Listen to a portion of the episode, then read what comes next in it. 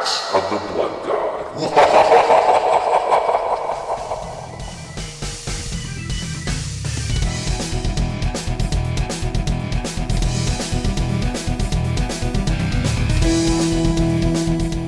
Welcome to another episode of Axe of the Blood God, US Gamer's official RPG podcast. I'm your host, Kat Bailey. With me is my humble co host, as always, Nadia Oxford. Hello.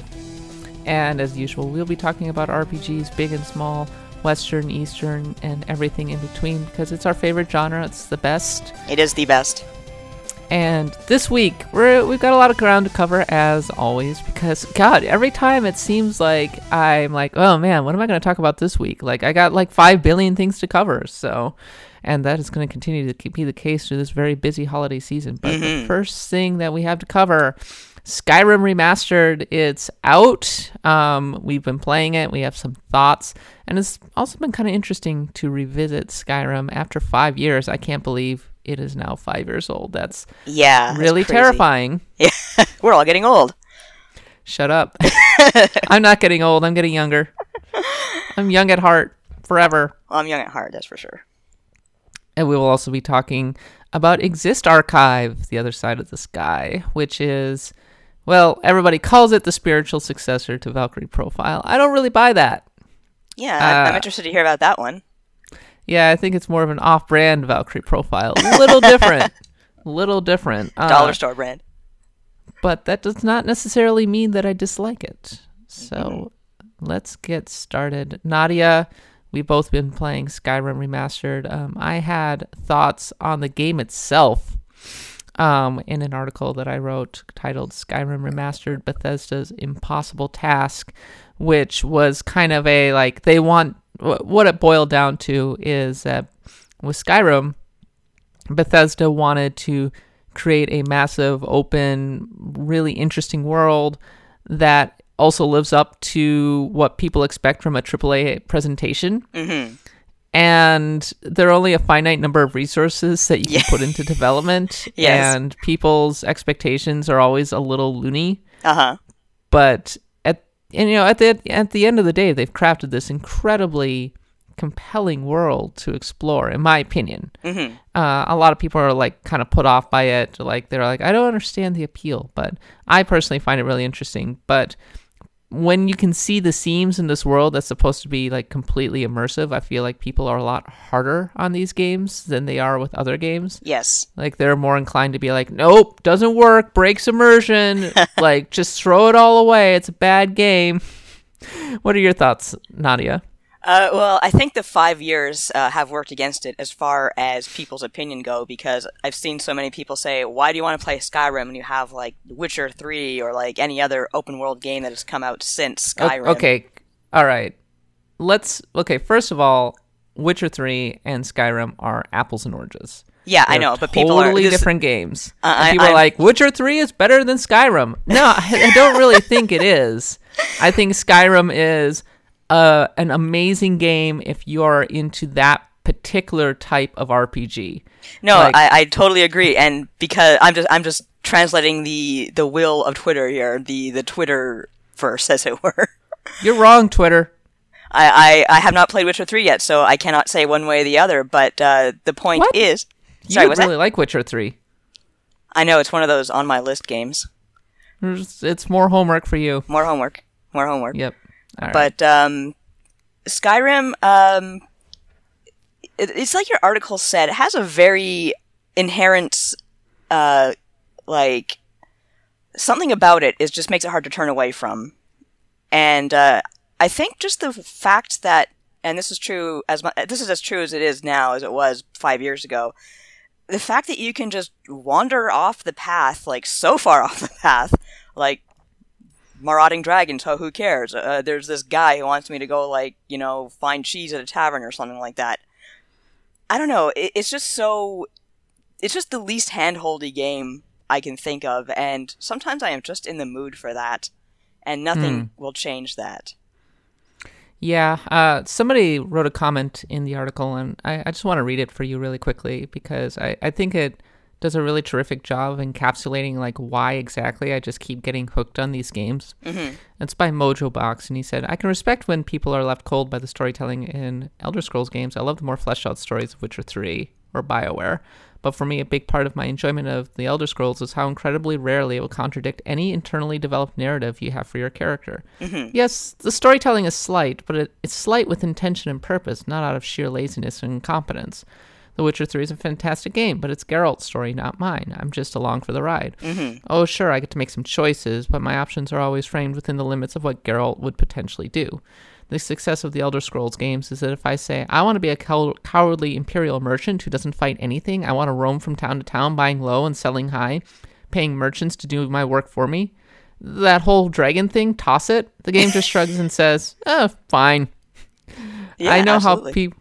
I know some people just won't get or like that, but that's why the Elder Scrolls and Skyrim especially feels like a living world more than just more than most open worlds. Mm-hmm. I get extremely invested in my characters because they are my creations, and the extent the game goes to in order to not contradict that creation is impressive in its own right. Yeah, that's an excellent comment, and, and, and it holds very true. Uh, as you say, Witcher 3, even though I haven't played it, I know that it follows uh, Geralt, and whereas, you know, Skyrim, you are a nameless prisoner, and you just, however you build yourself up from there, that is completely up to you. Yeah, somebody was saying that they wanted to be a master of blacksmith, and that was like their entire goal for the game. And Yeah. I'm like, oh, right on. That's actually kind of cool. Yeah, exactly. Uh, I wanted, me personally, I wanted to engage in my fanfic and get married to my werewolf girlfriend and buy the most expensive house in Skyrim. That's like my personal goal. Are you marry Aela the Huntress? Oh, of course. Are you kidding me? I like so Farkas. awesome. Oh, you like Farkas? I like Farkas. Farkas. and you know, like Skyrim is just so beautiful um, that I just really enjoy just wandering through it. I really And do. it- it feels like a much more interactive world. I- I think the main difference between uh, a world like Skyrim and a world like, say, Grand Theft Auto um, is that one is a kind of a playground, and the other is meant to be this world that you're actually living in. Mm. I uh, personally never get tired of climbing the 7,000 steps for, for the first time. Uh, even though I'm usually stopped cold, mauled by a frost troll somewhere up there, but uh, it's a very just like going up there and like you know gradually night falls and you see the northern lights and it's just really really nice. Yeah, it's really striking the first time that you go up uh, to the top of the throat of the world. hmm Uh, you're making that pilgrimage. It's like uh, it's really cinematic and really awesome. And the first time you see a dragon is also pretty phenomenal. Yeah, But I mean, if you really want to just kind of chill and not do a lot or kind of build up your character at your own rate, uh, I, I think that can be a really rewarding role playing experience, which is why, and, and to me, like that's almost kind of the ultimate role playing experience, right? yeah, exactly. It, it harkens back, as I was kind of writing my article, like it harkens back to classic Dungeons and Dragons. hmm um, absolutely. where y- you're not like i mean yeah like in a lot of classic d&d like the dm will be like oh uh okay the dm will set the story for you and you are following that particular quest but like any good dm will be able to just kind of roll with whatever the characters do Yeah. and be able to spin the story off from there right Right. so And that's pretty much what Skyrim does. Mm-hmm. And uh, one thing I was actually going to bring up in my review, which should be going up probably by the time that this podcast is posted, this is an important uh, game for people who played Skyrim originally on consoles, like myself, because this is really our first chance to muck around with mods and really kind of play the game for how people on PC have been playing it for years with the assistance of mods. So that's really exciting. Uh, less exciting if you're playing on the PlayStation 4. But the Xbox One has a very robust modding community already, and uh, I've toyed around with it a bit myself. Yeah xbox one is kind of the only choice Yes, and it's the really it, playstation 4 version doesn't have mods and it has compressed audio it has uh, it does have mods, but it's very Okay, selective right. in in what like I, last time I checked, like Xbox had over 200 mods, and PlayStation 4 had something like 50. So clear winner. Yeah, Fallout 4 players on PS4 really got screwed, Yeah. which is too bad because I'm, I am one of them. Oh, I'm so I sorry. severely regret uh, putting like God like 150 hours into that game because it's like, oh great, I can't even mod it. That really sucks. It doubly sucks for the settlements in Fallout 4. it because Yeah. uh, so much of the stuff that Bethesda put in there was just not good enough. I, I really needed the mods to really flesh out stuff like the weapons racks. Like the weapons racks they put in there were really not good enough, unfortunately. So, alas, but oh yeah, so yeah, no, this is really important for you because when Skyrim came out five years ago, it came out on the 360 and the PS3. Yes, and I played it on 360. Yeah, and so what has it been like? Kind of like having this remastered experience. Like, do the graphics like really pop for you? Uh, well, the graphics, honestly, like they do look a lot better than they did on the 360, obviously, but um, it, they're not blowing my mind the way like most games this generation do. But that's okay, uh, because I appreciate the fact it's such a big, sprawling world, and I really appreciate that I can climb up the top of a mountain and just watch everything like roll out underneath me. Um, and I do appreciate fewer bugs. I won't say no bugs because I I saw a, a mammoth rise and fall off the horizon like it's on a trampoline. So Yes. but there are definitely fewer bugs, and um, I, I haven't gone crazy with mods, but I've installed a couple that really just make me like thank the Lord that they exist, like Rich Merchants of Skyrim, which uh, mean which guarantees that every merchant has a, a huge store of gold, so that you don't have to wait when you're selling a bunch of junk. Oh my god, that actually sounds like a great mod because if there was one thing that always drove me freaking crazy in Fallout 4 is I had a water I had a really extensive water farm uh, going. Uh, but I had to go around to different merchants and Yes. sell my water stock because they there were never the merchants never had enough money to be able to pay me. Yeah, basically the same with Skyrim. They're never they never have enough to pay. Like if you if you like if I have like a store of dragon bones I want to sell, you know, forget it because um, you don't have the money to buy them. And unfortunately, in Skyrim, a lot of the merchants are very specialized. So uh, the dude I see for my archery supplies, he doesn't want to buy these dragon bones, but the general store guy is broke. So uh, mod time. So, what race did you pick? Uh, like, what class and race did you end up picking? Oh, I uh, I actually kind of did a rehash of my uh, my original character and, and build, which I'm kind of disappointed in myself for, but at the same time not. Uh, I'm an Argonian, and I'm kind of like a thief archer. Okay, okay. And yeah, uh, I. Yeah, sorry. oh, I just really dig sniping from a distance. I mean, that's kind of the way to go in in Skyrim, right? Is just like sniping everything with a bow. Yes. Because if you get up too close, like you're gonna get kind of kind of wrecked. So, I mean, I I created a character that was like one-handed sword user with um left-handed like magic, hmm and that ended up working pretty well for me. Mm-hmm. But I. But I spent most of, but I ended up becoming a very stealth-oriented character. Yes. and doing like six times damage with like shooting with my bow like from a long long distance and in, in some ways like i feel like that's just the inevitable direction unless you go like super heavy warrior or Yes. super with like the two-handed weapons or the the sword and the shield and then like the heavy armor hmm or like just pure magic user Yeah. And I was never interested. I'm, I've never been a very much. I've never been a heavy magic user in any of my RPGs ever. me neither I just um, don't trust it for some reason. I sound like one of those like old-fashioned people in Dragonlance like novel. Oh, I don't trust magic. I don't trust the gods. But I just don't. I I think for me it's more that I've just always found mages a little boring. That too. I'm sorry. I mean, it's Fight like me. I don't I don't want to wear the robes. The robes are like eh, and uh, usually the the mages never seem to have like interesting equipment or weapons or anything that I can like use as fashion accessories. hmm So yeah, fine. And then, but I mean, the pyrotechnics are always really awesome. Yeah, those are always nice. Uh, sometimes they're just fireworks and razzle dazzle, but uh, they look nice. That and mages are you often kind of overpowered unless you're playing Dark Souls. Interestingly enough, uh, they can be really hit and miss in that game.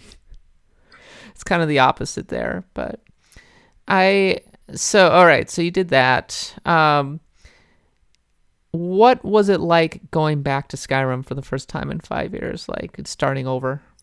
It was very nostalgic, except uh, of course I start up on the. Uh, you know, I, I wake up on the wagon and I'm like, oh god, there's no, where's the subtitle? So I had to pause it and turn the subtitles on because I couldn't hear a damn thing. But uh, I, ju- I always liked that intro. I like the way it delivers the game's story without like being without really burdening you down with stuff. Like you're on this wagon, you're going to be executed. Uh, you've got the leader of the rebellion sitting beside you for some crazy reason. What's going on? So, I, I just um, it kind of really gets me in the mood, as it were, like from the first minute. And of course, a dragon comes in and attacks everything, and it's like, what the hell's going on? These things aren't supposed to exist, but this one certainly does. So um, it, it was nice. It was kind of like coming home in a way. The first two hours of uh, Skyrim like never fails to get me in the mood hmm because I mean, just the moment that you're on the wagon and then the dragon shows up and is like wrecking everything, and then when you make your way to Riverwood and everything kind of quiets down for Yes, a minute and you're just nice. taking in all the scenery. Yes. And you you're just walking at this point because you can't really fast travel. Yeah. Uh, and then you make your way over to uh, I think it's Whiterun. Yeah. Um, and you meet with the, the the ruler there, and then a dragon comes down and attacks, and you have this like just really awesome battle. Like, yes. uh, I I think that bar none, like those dragon battles are some of the most cinematic and cool just fights that you will have in a video game. Like the way what they've done with the the animation on those things, like when they land on the ground, they look absolutely gigantic and they're breathing fire at you.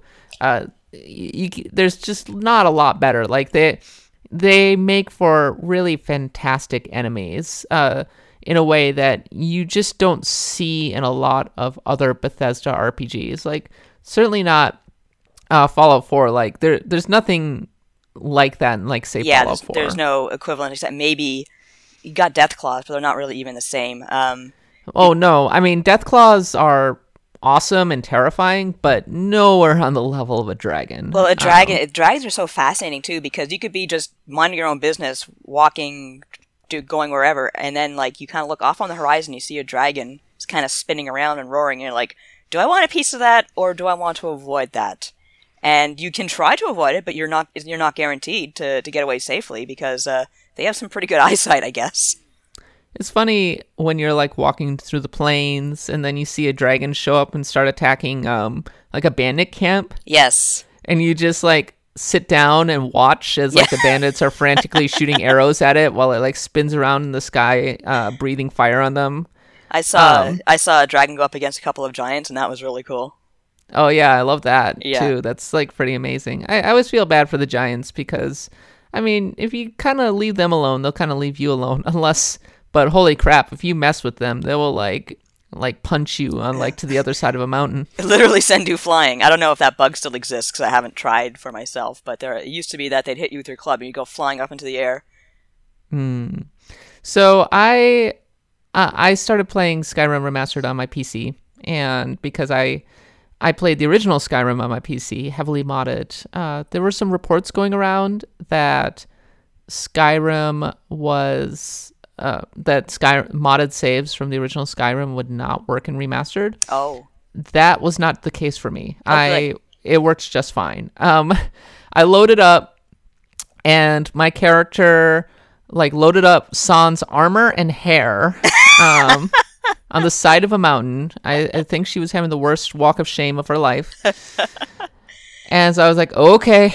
Um, and I was completely disoriented and like trying to remember like what all of the commands were and Uh-huh. like going through my inventory and trying to remember like what was good and what was not good. why do I have Uh, 900 it's- cheese wheels? I think a lot of my my equipment was from mods because like for example, I knew that I had a bow, but I definitely did not have a bow. Mm-hmm. And Yeah. then so I was like, okay. So I, I I equipped some like decent armor and like weapons and everything and became like, you know, a ninja. like was wearing sweet elven superior armor with like a ninja cowl and I had um, a katana, a flaming katana, which I know Nice. that I, I remembered crafting that thing. Um, and my fireball spell. So I was like, all right, I'm on, I'm on. Ready to go? And then I was trying to remember where I had stored all my gear. Oh, And in my original run, I remembered that I had done the College of Winterhold uh, quest relatively early on and become essentially Dumbledore. I kind of wish that it had followed up a little bit and let me actually make decisions at the college or like had an additional quest line, which would have been really awesome because Yeah. then I could have actually been Dumbledore. But you know, maybe there are limits to this, right? Yes. Like one thing that always drives me crazy about the criticisms people seem to have for video games is that they're like mad that it is not all things always. Yeah. They're like, this game does not conform to my personal like uh, ambitions for it, therefore it stinks. and they don't seem to really understand the limits of actual game design or yeah, resources. especially a game the size of Skyrim, which, uh, even though it's as buggy as hell, it still astounds me how much there is, and how many characters there are, and how many quests there are, and, and how endless it is. Like you mentioned, um, going to Whiterun. I didn't even go to Whiterun like at first. Uh, I just uh, once I was once I left uh, uh, Riverwood, I just went to like the I went to do the Golden Claw quest. I did this, I did that, and I did a whole bunch of stuff before I finally Hmm. meandered into Whiterun and said, "Hey, Jarl, what's up?" Yeah, with Skyrim, I just kind of disap- I, I got about halfway through the main storyline, uh, but really, I just kind of dis- disappeared down the rabbit hole. Yeah, me too. I, I went in to s- I defeated the rebels because screw the rebels, they're racist. Yeah, I agree. Um, I'm an I'm an imperial sympathizer Nord. Um, and I, you know, I was doing the werewolf stuff, and like I was intending to do Dawn Guard. And I was just trying to save up enough money to make. Uh, to buy, be able to buy my like palace, and I was going through my journal after I reloaded up my game, and I'm like going, "What is a lot of these Yeah. quests?" like, like this there was this one quest it was like this like one chaos demon wants you to do a thing and i'm like what, Should I? do i want to actually do this? I don't know. This seems kind of like unnerving. I don't think i want to do this. That doesn't seem like a good idea. like i'm trying to remember the context for so many of these quests in my journal and just so i was just like yeah i, I think this kind of rem- kind of resembles like the werewolf quest so i started going with that and sure enough it was Oh, so eh, that that was working out okay uh, it's it's been kind of weird to go back to Skyrim after playing Fallout 4 because the VAT system isn't in there. Yes, that's true. So I, I can never get used to the VAT system, so I'm okay with that. I, I'm not sure which one I prefer, to be perfectly honest. Mm-hmm. I don't think the gunplay in Fallout has ever been especially good. Mm-hmm. And what it, a lot of what Fallout boils down to is crouching in a corner with a sniper rifle and headshotting people with the VAT system. Right. Unless you want to go like really crazy and like just make yourself like a crazy person with a knife who goes around like stabbing people And you can. which you totally can. Um, I, I always found people. I always found it funny that people were like, "Well, there's no storyline in there for people who want to just like wear a, bag on their head and run around naked with a knife." And I'm like, I don't think there is a story. I think the story is you go around stabbing people until somebody stabs you. That's the story. It's pretty self-explanatory, guys. It's sort of like people who are like, eh, and forgive me, I'm like digressing heavily here, but it's the people who are like, well, what if I don't want to choose any side? What if I, what if I just want to be a neutral? I'm like, well, then the story doesn't progress. Like you're mm-hmm. just a neutral. You don't choose anybody. Yeah. you go on and you let, allow the conflict to happen like elsewhere, and you're like a blacksmith or something Yeah, exactly. though though they do have a point and I, I allude to this in my article that it is pretty annoying that they make you side with either the rebels or the empire and if you don't like either side it's kind of like eh. It's it's very much a gray choice because, as you say, like the Nords, okay, I can I can sympathize with their cause, but they're uh, basically like Eskimo Nazis or whatever you want to call them, Mm-hmm. and um, eskimo nazis you mean like scandinavian nazis like viking yeah, nazis? Viking Nazis. Sorry, I don't know why I said Eskimo Nazis. Death to everybody but us essentially Yeah, and the imperialists, well, they're colonialist, and like you know, hmm there is no good guy, and well, maybe there shouldn't. Be That's be. fine i mean yeah moral gray areas are fine yeah. So, yeah, I, I I totally understand why you'd be mad. There wouldn't be like a, a clear cut good choice, or even just a good neutral choice. But uh, well, you can always just uh, go explore the fifty millionth dungeon if you want, and yep steal gold from zombies. The thing is, is that like in Fallout 4, um, the Far Harbor DLC does a really terrific job of letting you kind of take on a number of different possibilities.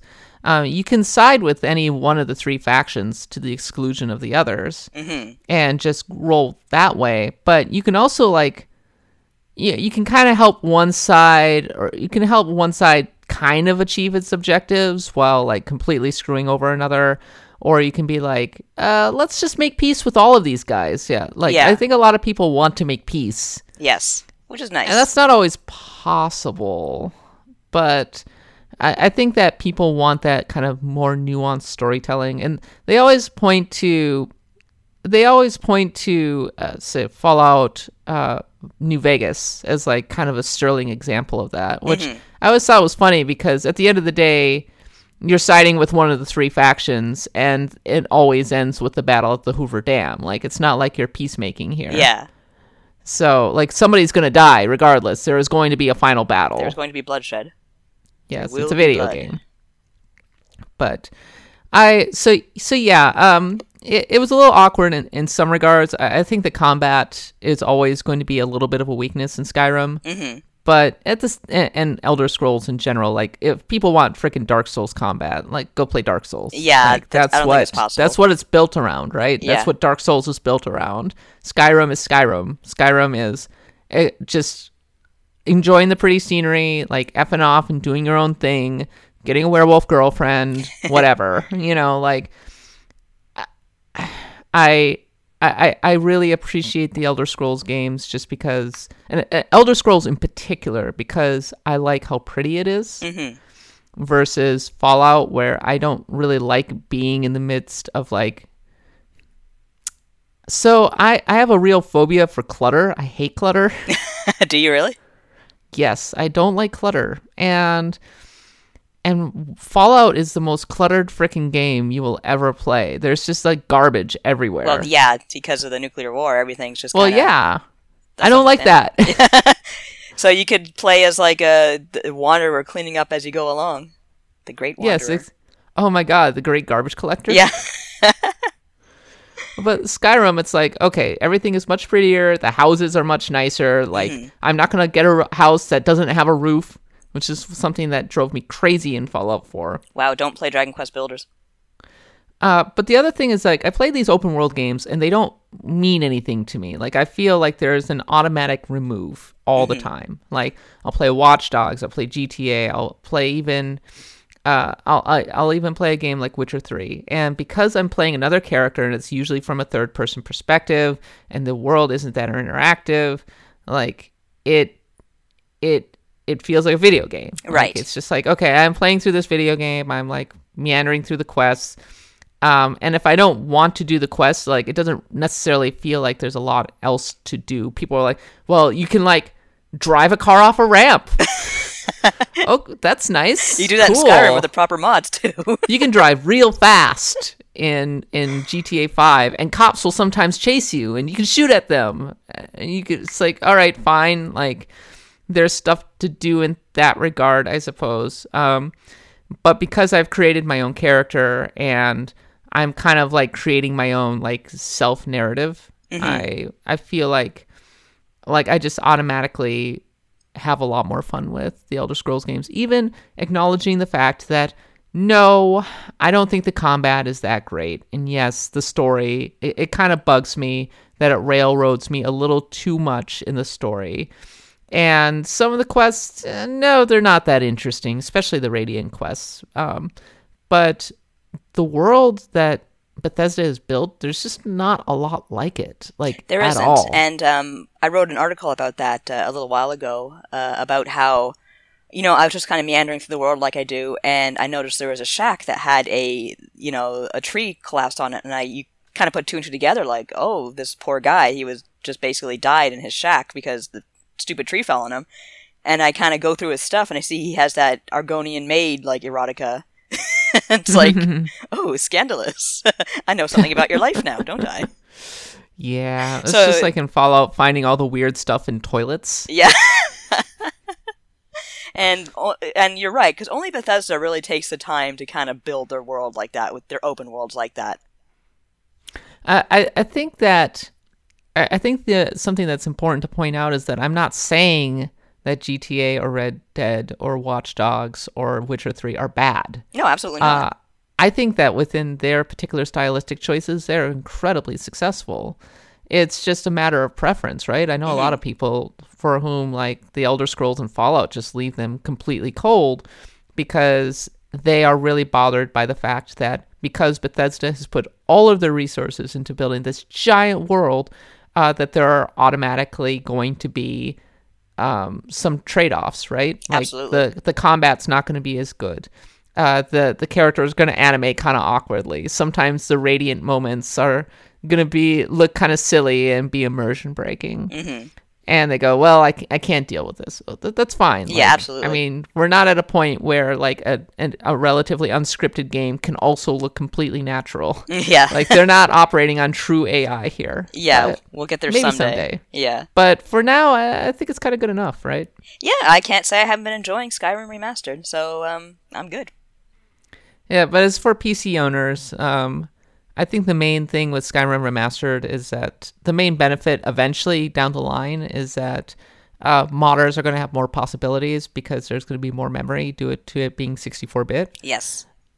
Beyond that, though, like right now, the mods mostly don't work for Skyrim Remastered, which is uh, kind of a disappointment. And the graphical enhancements aren't enough if you've been playing modded Skyrim. Yeah, exactly. Um, like I said, it's really more for console owners, and to me that's fine. But uh, yeah. sorry, PC owners.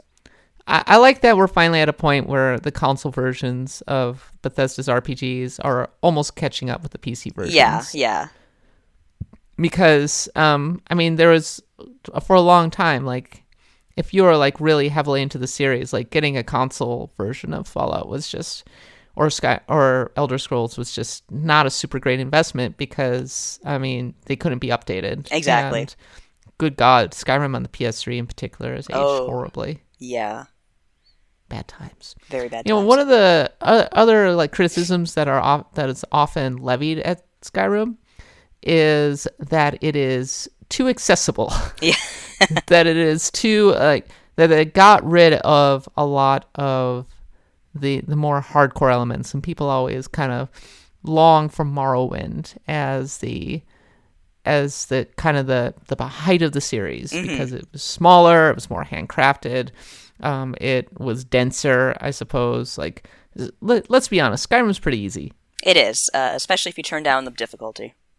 Yeah, like by you know by hour ten, you're almost unstoppable. Once you And- once your sneak uh, stat is is up there, you, you can pretty much destroy anything. yeah and you, you your builds like you you can kind of be everything you can be kind of a jack of all trades Yes. um in the way that you you distribute your points and i can understand that that rubs a long way but the reason i bring this up is because uh, you wrote this interesting article um, a couple days ago that was titled quit getting mad at easy mode in video games Yeah, with apologies to KC Green. and I I think that this actually ties in rather nicely with RPGs because uh, RPGs are one of the more hardcore genres, and people and there seems to be a lot of debate over like accessibility and kind of like how dense an RPG actually should be. Right. Uh, so the original, what was the original impetus for your article? Um, it's just something that's been coming up now and again, and um, it it was al- it was also brought up with uh, Nier uh, Automata, which uh, apparently is going to be ha- which is apparently going to have like an automatic uh, mode for people who aren't good at action games, quote unquote.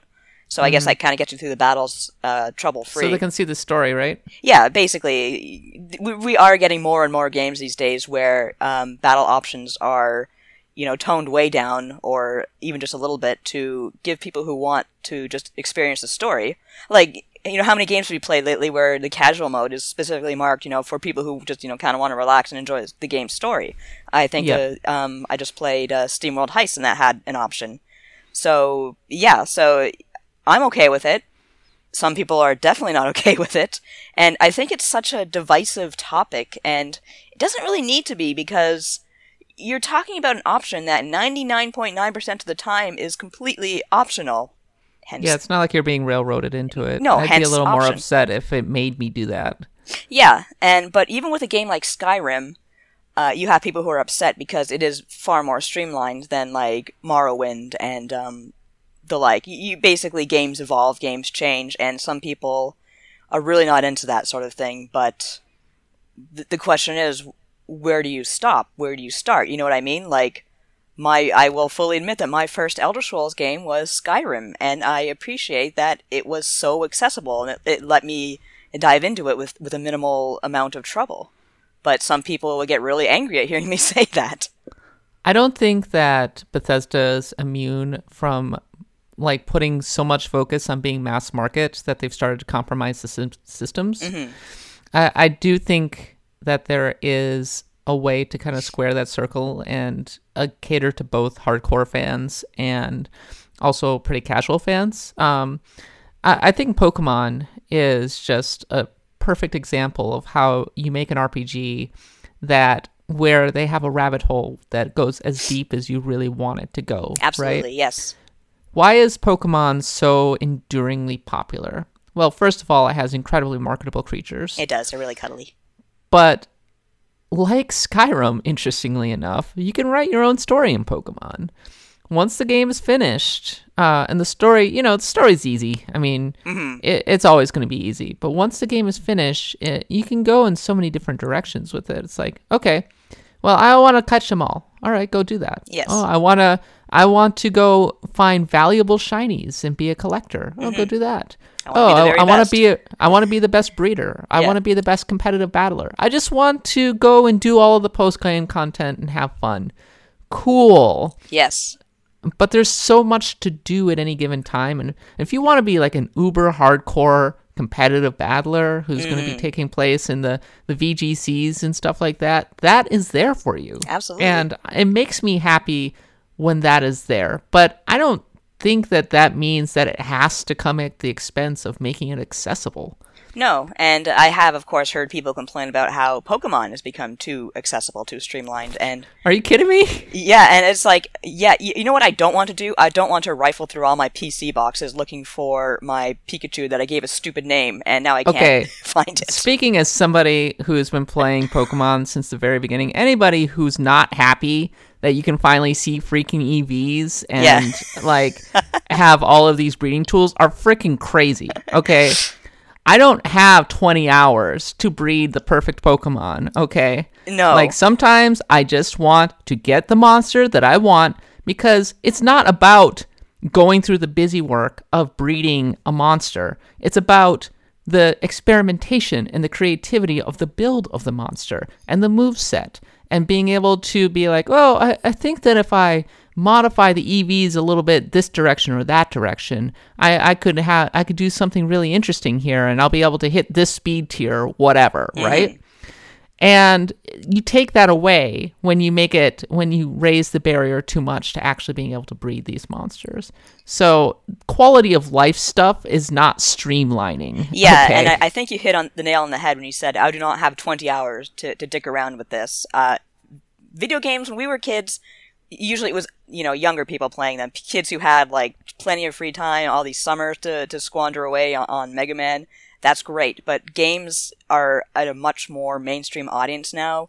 Adults enjoy them, kids enjoy them, and most, you know, all of us, every single one of us have far less time than we used to. So, we ju- I just don't have time to like spend 20 hours on on a game and some people you know going going by the reaction to my article to some people that's blasphemy but it's true i think I mean, games there are people who are young who do have a lot of time for that. And I don't think it's a matter of having time or not having time. Like, at the end, yes, I don't have time anymore, unfortunately, to throw myself into Battlefield, and which means I'm, I can't compete with you crazy kids anymore. Yeah. Um, but that's that's me. Like, if if I wanted to, I could throw devote my life to Battlefield and probably be pretty good. But that, that that's a choice that I have made. exactly Uh, but I do think that there is like this almost this competition going on, especially with harp with RPG fans who are like, oh, well, I play this really, really dense and incredibly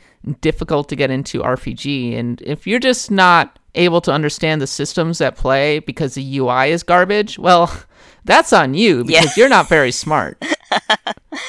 like having a good UI and having good quality of life stuff is not a drawback. No, okay? it really isn't. it's having good onboarding and good tutorials is not a drawback. No. And this is like kind of getting away from the original point of your article, which is like including stuff for more casual fans. Mm-hmm. But I do see that a lot where people are like going, well, yeah, it, it's really dense, but you know, like I have unearthed the secret, wonderful gem of this RPG that you just can't see. So Yeah. yeah, sorry.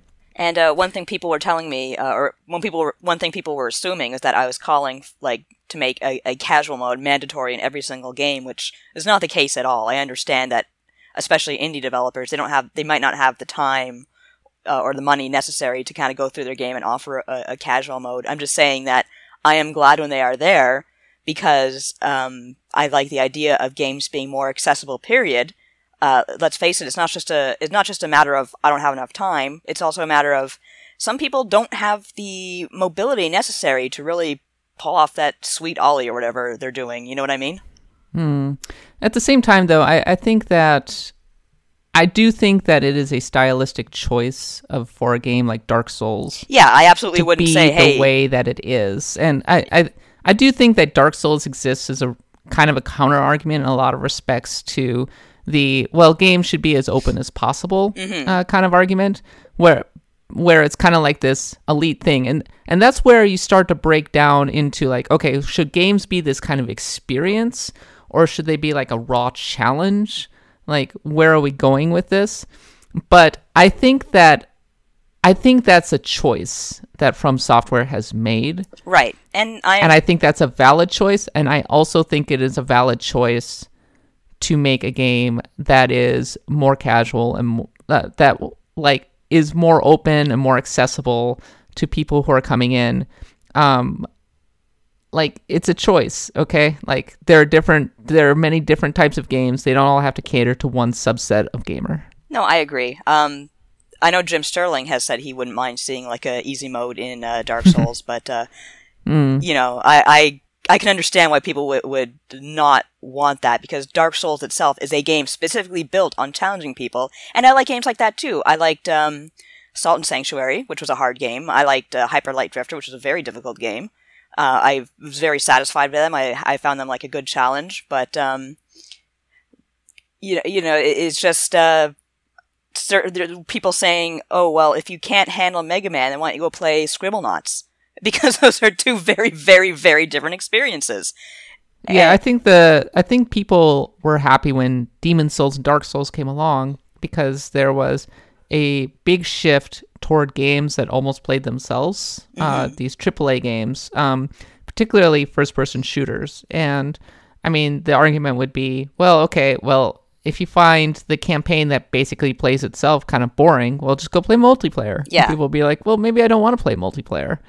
In which case, like then Dark Souls came along and it satisfied that kind of itch for a really intense single player experience. Right, and And that is fine. and these are also games that are not cheap. They are they give you the necessary tells. Um, if you die, it is usually one hundred percent on you.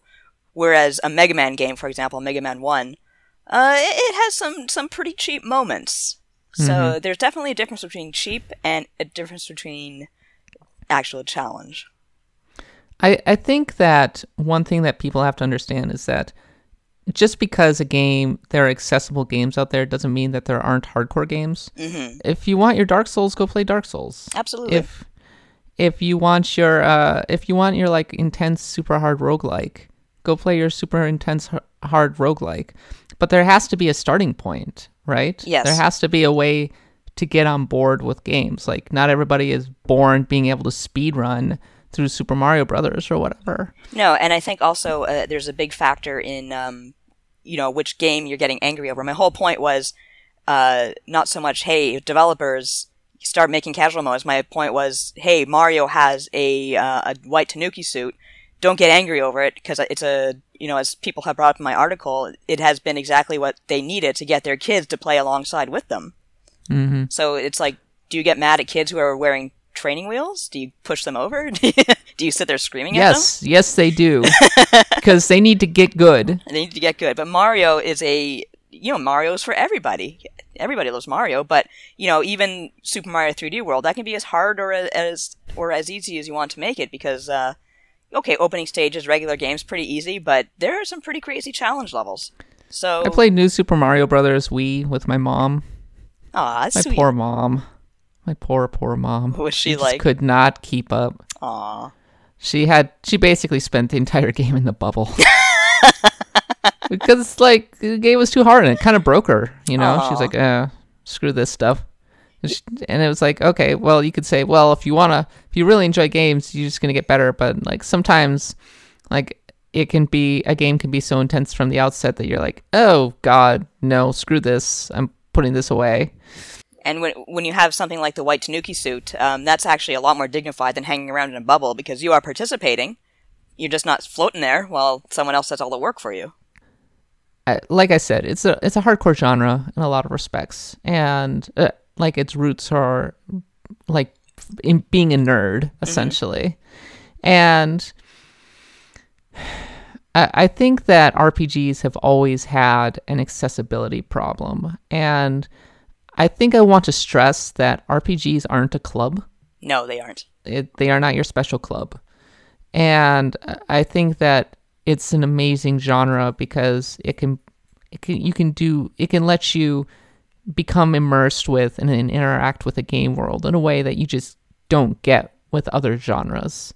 Like puzzle games will be like a pure raw challenge for the brain. Action games are are twitchy and interesting, but role playing games are like as close as you're going to get to kind of a hologram. Mm-hmm. And but there's also that brain component going on where you're like going, okay, well I'm playing around with these systems. How can I improve my character, etc.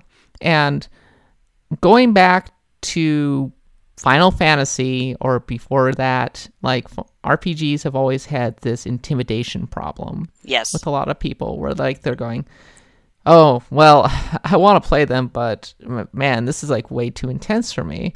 So, I think you have to put people in a place where they can kind of dip their toe in the water and go, "Okay, well, that's not so bad." And then they can just go from there. Uh, sports games also have this problem, incidentally, where like so many people are like, now, oh, screw Madden. You basically have to be an NFL coach Uh-huh. to be able to understand what the hell is going on. And to their credit, they've done a really good job of like creating kind of a tutorial process that will get you into the game, but it's still like really freaking intense. The point is, if RPGs want to be a viable genre that people can continue to make games for, you have to have games that are not so intimidating that people are going to, nope, no, absolutely not. I'm not playing this. And uh, let's, And, and Poke- Pokemon fulfills that niche, uh, for example. yeah. But I was going to say, let's not forget the original Dragon Quest was born out of the that need to make Western RPGs a little less intimidating and a little more compact, mm. a little more accessible. Absolutely. I have the most respect for RPGs that manage to hit both. That are both like pretty easy to get into, pretty easy to understand and pick up, but at the same time have really interesting systems. Like Persona 4, I think, is a, a fantastic example of that. Where it's like, okay, like you just start going, you're like kind of learning this mysterious world with the characters, and it can be a little intimidating in that you're going, uh, what am I like? Okay, what am I supposed to be doing today? Am I missing something? Like this is making me super stressed out. You get like some serious FOMO in Persona 4, but it's never. But like it's pretty transparent in the way that its systems work, and it gives you really good feedback. It's like okay, well you have a good social link. Um, and oh look, look at the boosts on your de- the demons. It says right there, big boost for your demons and it's like great okay. Um and and like the satisfaction of putting together a really good party full of very powerful demons is is really great in persona 4 and I, I think that the the denser more hardcore rpgs can actually be pretty bad about giving effective feedback about Yes. having good uis about just throwing players into the deep end and going go go and expecting them to have the time and the energy and the the interest, frankly, to read through a giant wiki, uh, trying to figure everything out. Mm-hmm. And uh, for me, it's like, okay, well, unless if the game isn't immediately compelling, it can be sometimes hard for me to engage to the point that I'm going to want to give the game time to become interesting. Yeah, like one thing I'm always paranoid with with big open RPGs is that I am doing something wrong, and if a game is not giving me any sort of feedback one way or the other, I'm gonna get very intimidated. Anyway, I think the upshot of this is that games exist for all kinds of different people and all kinds of people with different abilities, and people should stop feeling freaking threatened by uh, game mechanics that are designed to make them more accessible because more often than not, uh, there will be, like, the good games at least have deeper systems that are, that a truly skilled player can eventually plumb and become much better at. Mm-hmm. And so what? People who are like new or aren't as good as you are playing your game. That you shouldn't feel threatened by that, okay? Maybe one day they will be as good as you. yeah, that would be the nightmare.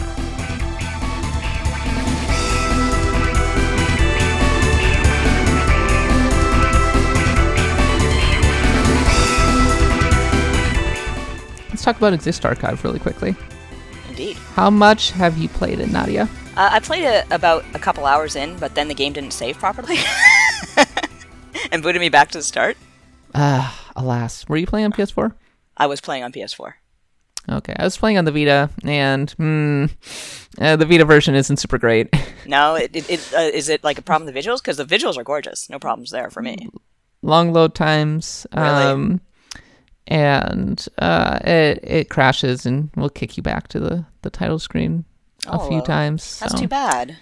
Yeah. So a lot of people. So in case you're not familiar with Exist Archive, it a lot of people kind of call it the spiritual successor to Valkyrie Profile. Um, it is made by tri-Ace, and like Valkyrie Profile, it it, it features characters who have kind of gone to the afterlife, Mhm. And it has a very similar battle system where you have uh, characters with their actions mapped to their face buttons. Yes. and you rush in and you attack and you're uh, it, it differs from valkyrie profile in that you have enemies uh, enemy groupings spread out. Hmm and so you have to think about how you want to go in and attack and like what kind of attacks you want to be able to use to be able to hit the largest number of enemies possible. And so it, it, it's kind of interesting in that regard. Um, there are no towns to explore. Uh, Yeah, I noticed. the the quests are from a menu um, that you pick, Mhm. and uh, you, you most of the story is doled out through you know your traditional cutscenes, and you also can find uh, kind of flashbacks to people's lives before they got thrown into this world. The the dungeon exploration is similar to Valkyrie Profile in that it is a 2D kind of a platforming thing Mhm, which is really interesting. yeah where you you activate like you defeated uh, you activate these kind of rifts that like shoot you in different places uh, to reach higher platforms uh, personally i've never been a giant fan of that kind of those kind of traversal puzzles i think valkyrie the original valkyrie profile maybe did it best where you would freeze an enemy and like jump to the next level, but I've never found it like super amazing or anything. Um, I so here's the thing with Exist Archive. Um, it's okay. It captures some of the systems from Valkyrie Profile. It is not Valkyrie Profile. hmm Uh, a lot of people call it a spiritual successor to Valkyrie Profile. I, I, I think that's kind of insulting to Valkyrie Profile. Is there? Uh, do you think there's like any hope to to fix your problems in like a sequel, for example? Like, would you like to see a sequel? I just don't think that we're ever going to see another game like Valkyrie Profile, Mm. and and that has been borne out in the actual sequels to Valkyrie Profile. Oh yes. So here's the deal: uh, like I've talked about Valkyrie Profile before, and let me be clear Exist Archive deserves to be enjoyed on its own merits. Which is why I'm like, so let's let's not say that this is a spiritual successor to Valkyrie Profile because it's it has a lot of similarities. It's made by the same developer. Thematically, it's kind of ish similar, but it is nowhere near as compelling as Valkyrie Profile in my mind because Valkyrie Profile interested me and still holds a very special place in my heart because it is a game that puts you in the shoes of the character Lenneth Valkyrie in a way that is actually pretty remarkable, mm-hmm. where it encourages you to discover your own past and it encourages you, it, it, it lays out a path for you forward through the game. It's like it gives you very clear instructions recruit Einherjar, build them up, send them to heaven mm-hmm. and then you can kind of follow their progress in the spiritual warfare that's going on. But if you do that, if you do exactly what you are told, you will get a mediocre ending. You have to stray from the beaten path and you have to kind of suss out like what i- what does the seal rating mean? Uh, who is this vampire guy? Who are these characters? You have to be willing to not just go to a dungeon and explore Right. you have to be willing to go check out that strange castle, even though uh, there's only a limited amount of time in each uh, in each segment or each act or whatever, each period. I think mm-hmm. it was called. Even though you have only a limited amount of time, like you need to be able to be like, well, what's in that castle over there? Right. and or what what's this field all about and yeah it's you're not probably not going to figure this out without the help of a guide like i certainly used a strategy guide to figure that out mm-hmm. And a lot of people will call that a flaw i, I don't necessarily think that's the case um i mean i think it's actually not that hard to get the the good ending if you play it on hard and if you're willing to put some thought into it Exist Archive doesn't really have anything like that. Yeah, it seems Exist kind Archive. of straightforward. Exist Archive's pretty straightforward.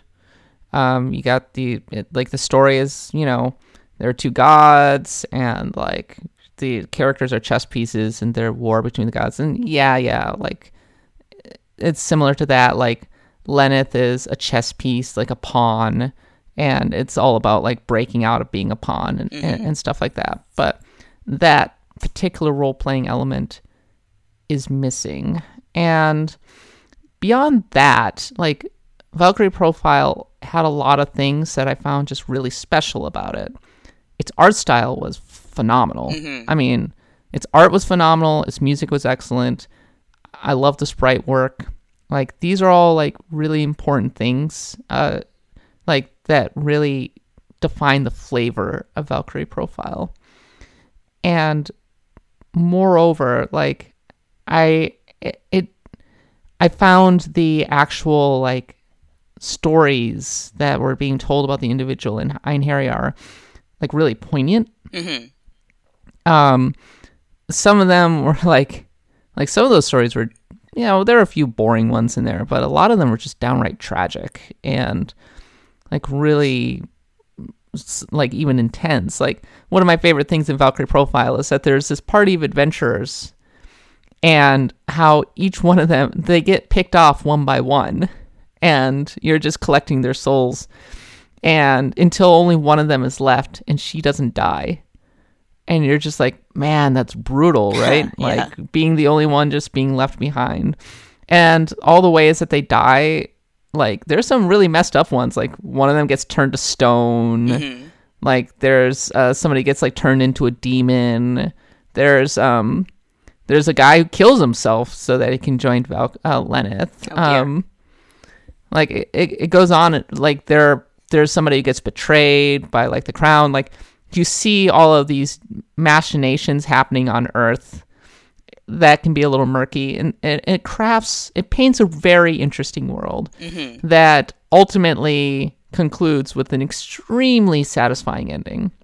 Yeah, Exist Archive, uh, from what I can tell, it has an interesting story, but there's a lot of anime cliches at work. So that's not Yes. necessarily a bad thing, but um, as you say, it's not quite as compelling as um, Right. It is a pretty straightforward Yeah. RPG that uses some of Valkyrie Profile's systems.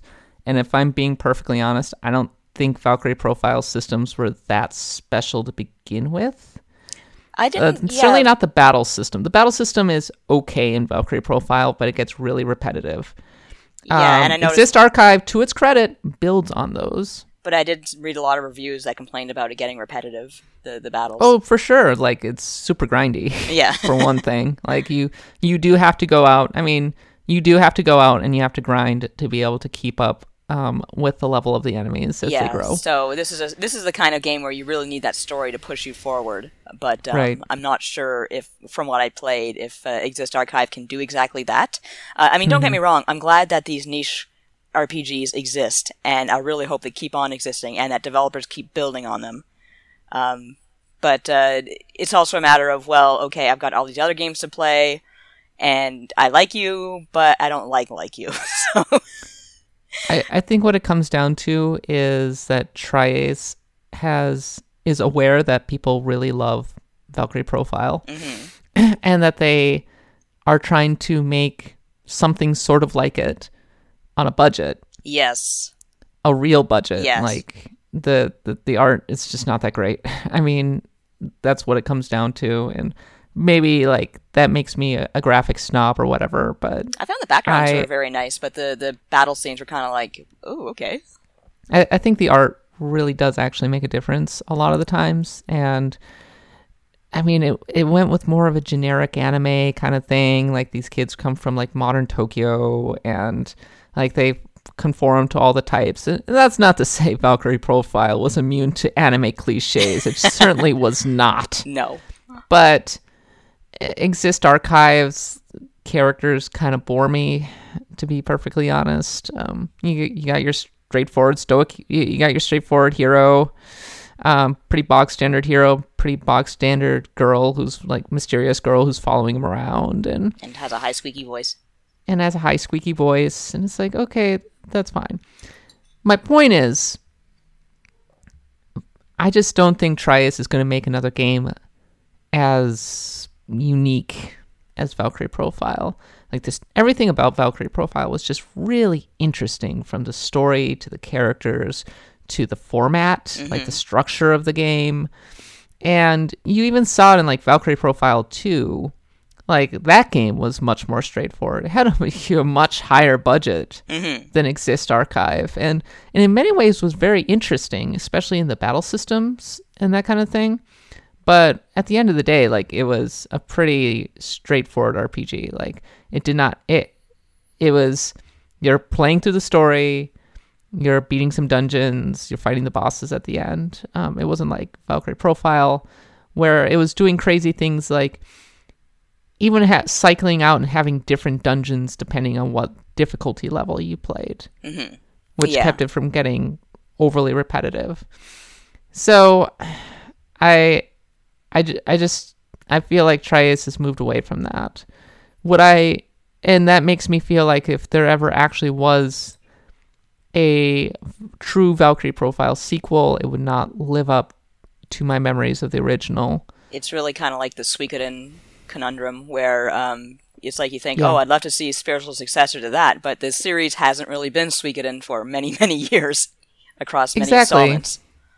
So I that's why I'm just like there will never be another Valkyrie Yeah, profile. th- not as I remember it. Just because it has an action-based battle system and characters who died, that does not make it Valkyrie profile. Yeah, Okay. and those are always the. Even though the, the spiritual successors, like, even if they play well on their own, as you say, Exist Archive does, they're the ones that kind of hurt because you realize that that magical game from your childhood is just, you can't repeat it. And you, you can't go home again, as it were. no, absolutely not. Uh, do I think that there is room for creativity based on these systems to perhaps make something as unique and interesting as Valkyrie Profile? Certainly do. Uh, a developer just has to be willing to go and do that. hmm and You know, I think the closest we might have gotten to a true sequel to Valkyrie Profile was probably Lightning Returns, actually.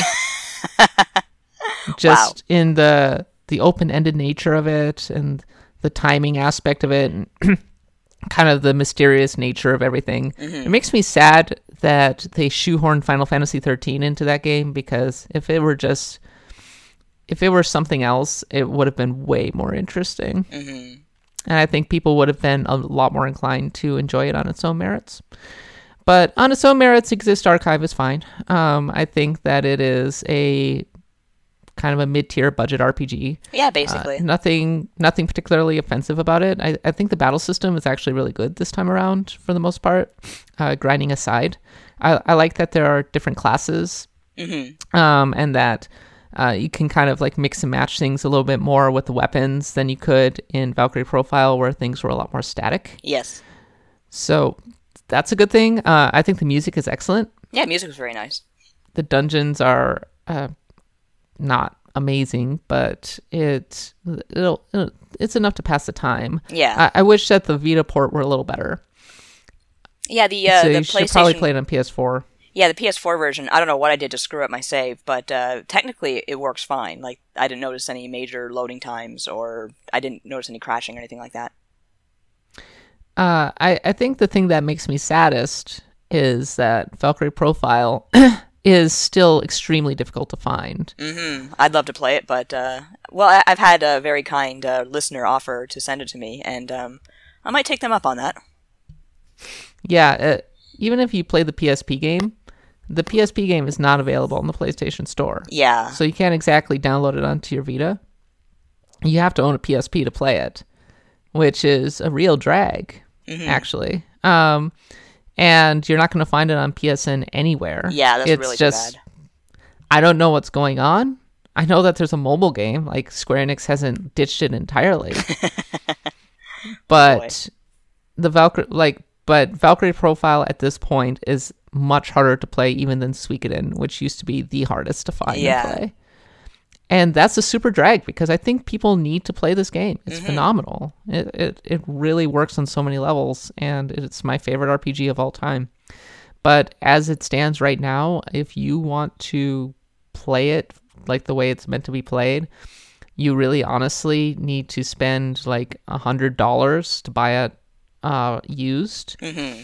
and you need to have like a PS2 uh, hooked up to a CRT, a CR tele, uh, like a CRT television, and because because it doesn't look super great on HD, Probably not. like it gets really washed out and the sprites don't pop as well as they should. Mm-hmm. It, it looks much much much better on uh, a CRT. Yeah, and like I said, I have a CRT. I have a really good CRT for my retro games, so no problems Mm. there. And I have a PS2.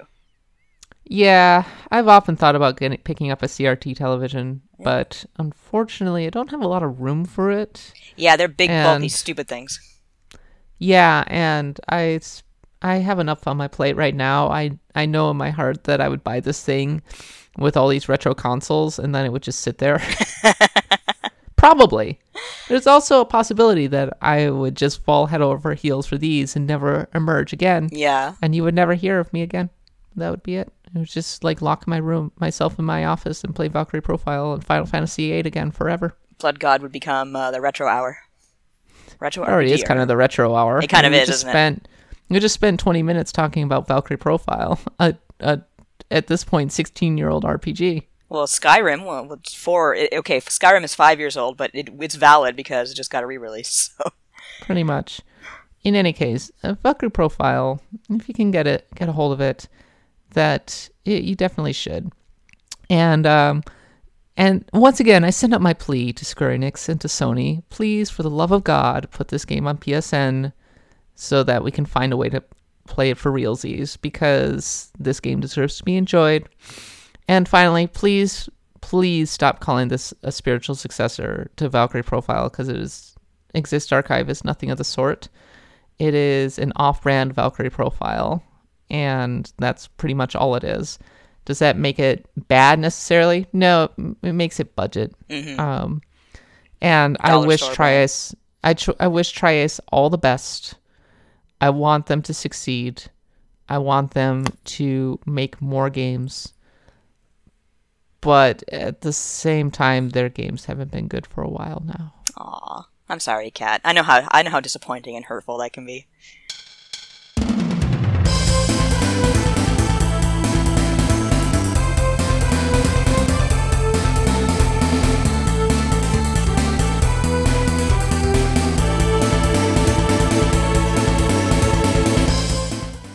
Uh, so that's the end of our episode. No, uh, s- sorry, no RPG pitches this time around because we kind of went a little long again. We had, We're we had lots of ranting. To, we had lots of ranting to do in this episode. we did, and we did. We did quite well. we ranted about accessibility, and we ranted about Valkyrie profile, and we ranted about people hating Skyrim. It was rant, rant, rant, rant, rant. It's the angry But- old woman hour. yeah, exactly. Axe of the Blood God is a U.S. Gamer podcast. You can find us on iTunes, Stitcher, uh, iHeartRadio, and anywhere RPGs are sold or podcasts are sold. Um, not RPGs. I would love it if you could leave us a review if you're enjoying the podcast. Please do. Um, Yes, we we always appreciate it. I read all of the reviews. When I get a nice one, I go, "Oh, thank you." Um, I'm glad that you guys enjoy having Nadia on the podcast. I know that I enjoy having Nadia on the Aw, podcast. I enjoy that you guys enjoy me. Uh, w- lots of coverage going on on the site right now. Um, Jeremy did a really good. Uh, Jeremy's been covering the hell out of the mini U NES. Uh, I've thought about, have been on the fence about buying one myself, but I don't know. Like outside of the novelty of having one of those things on my, uh, like having one of those things because they look so cool. They are very cute. They are very cute. I I'm kind of like "Uh, I don't know. It's just another thing that I'm going to have in my office, so I'm not sure. Uh, and uh, of course, Nadia and I have been writing things. Uh, by the time you this podcast is live, you should be able to find my rant slash retrospective about Exist Archive and Valkyrie Profile, which I uh, also covered in some depth here on the podcast. So I strongly encourage you to check that out. And uh, Nadia, of course, we can find you on Twitter at Nadia Oxford and your blog, Tiny Girl Tiny Games. Do you have anything else you want to promote right now? Uh, just that uh, by the time this is up, my Skyrim review will probably be up as well. And uh, please do read my um, little thingy about uh, quit getting mad at easy mode in video games if you haven't already. I'd appreciate that very much, whether you agree or not. Gaming elitists. God, the freaking worst. Yeah, and of course you can find me on Twitter at the underscore catbot. Um, sorry, like I have seen your RPG pitches. Thank you for sending them to me. Please keep sending them, and I will read them on the podcast. We've just had a lot to cover. Yeah, it's Um, that time of year. But I, I think next week we might have a little more cover. We have we might have a little more time. yeah, uh, to cover this stuff. So, but in the meantime, uh, yeah, keep sending those. So, looking ahead to November, uh, we got a couple of biggies coming up, Nadia. We got Pokemon. Pokemon and Final Fantasy, no big deal. Yeah, no big deal. Just- just the two biggest games. so that should year. carry us until December. Yeah. and then start looking ahead to Persona Four. Yay! Oh, and oh yeah, Tyranny. I should have a code for that pretty soon. Oh. And Oh. yes, I do intend to be talking about that on the podcast. I'm gonna make Nadia play it, and she's gonna like it. I can play it, but you can't make me like it. You lead a dragon Alright. into water, you can't make him drink. Indeed. All right. So this has been of the Blood God. Thanks for listening. and for Nadia and myself, I've been Kat Bailey. And until next time, happy adventuring.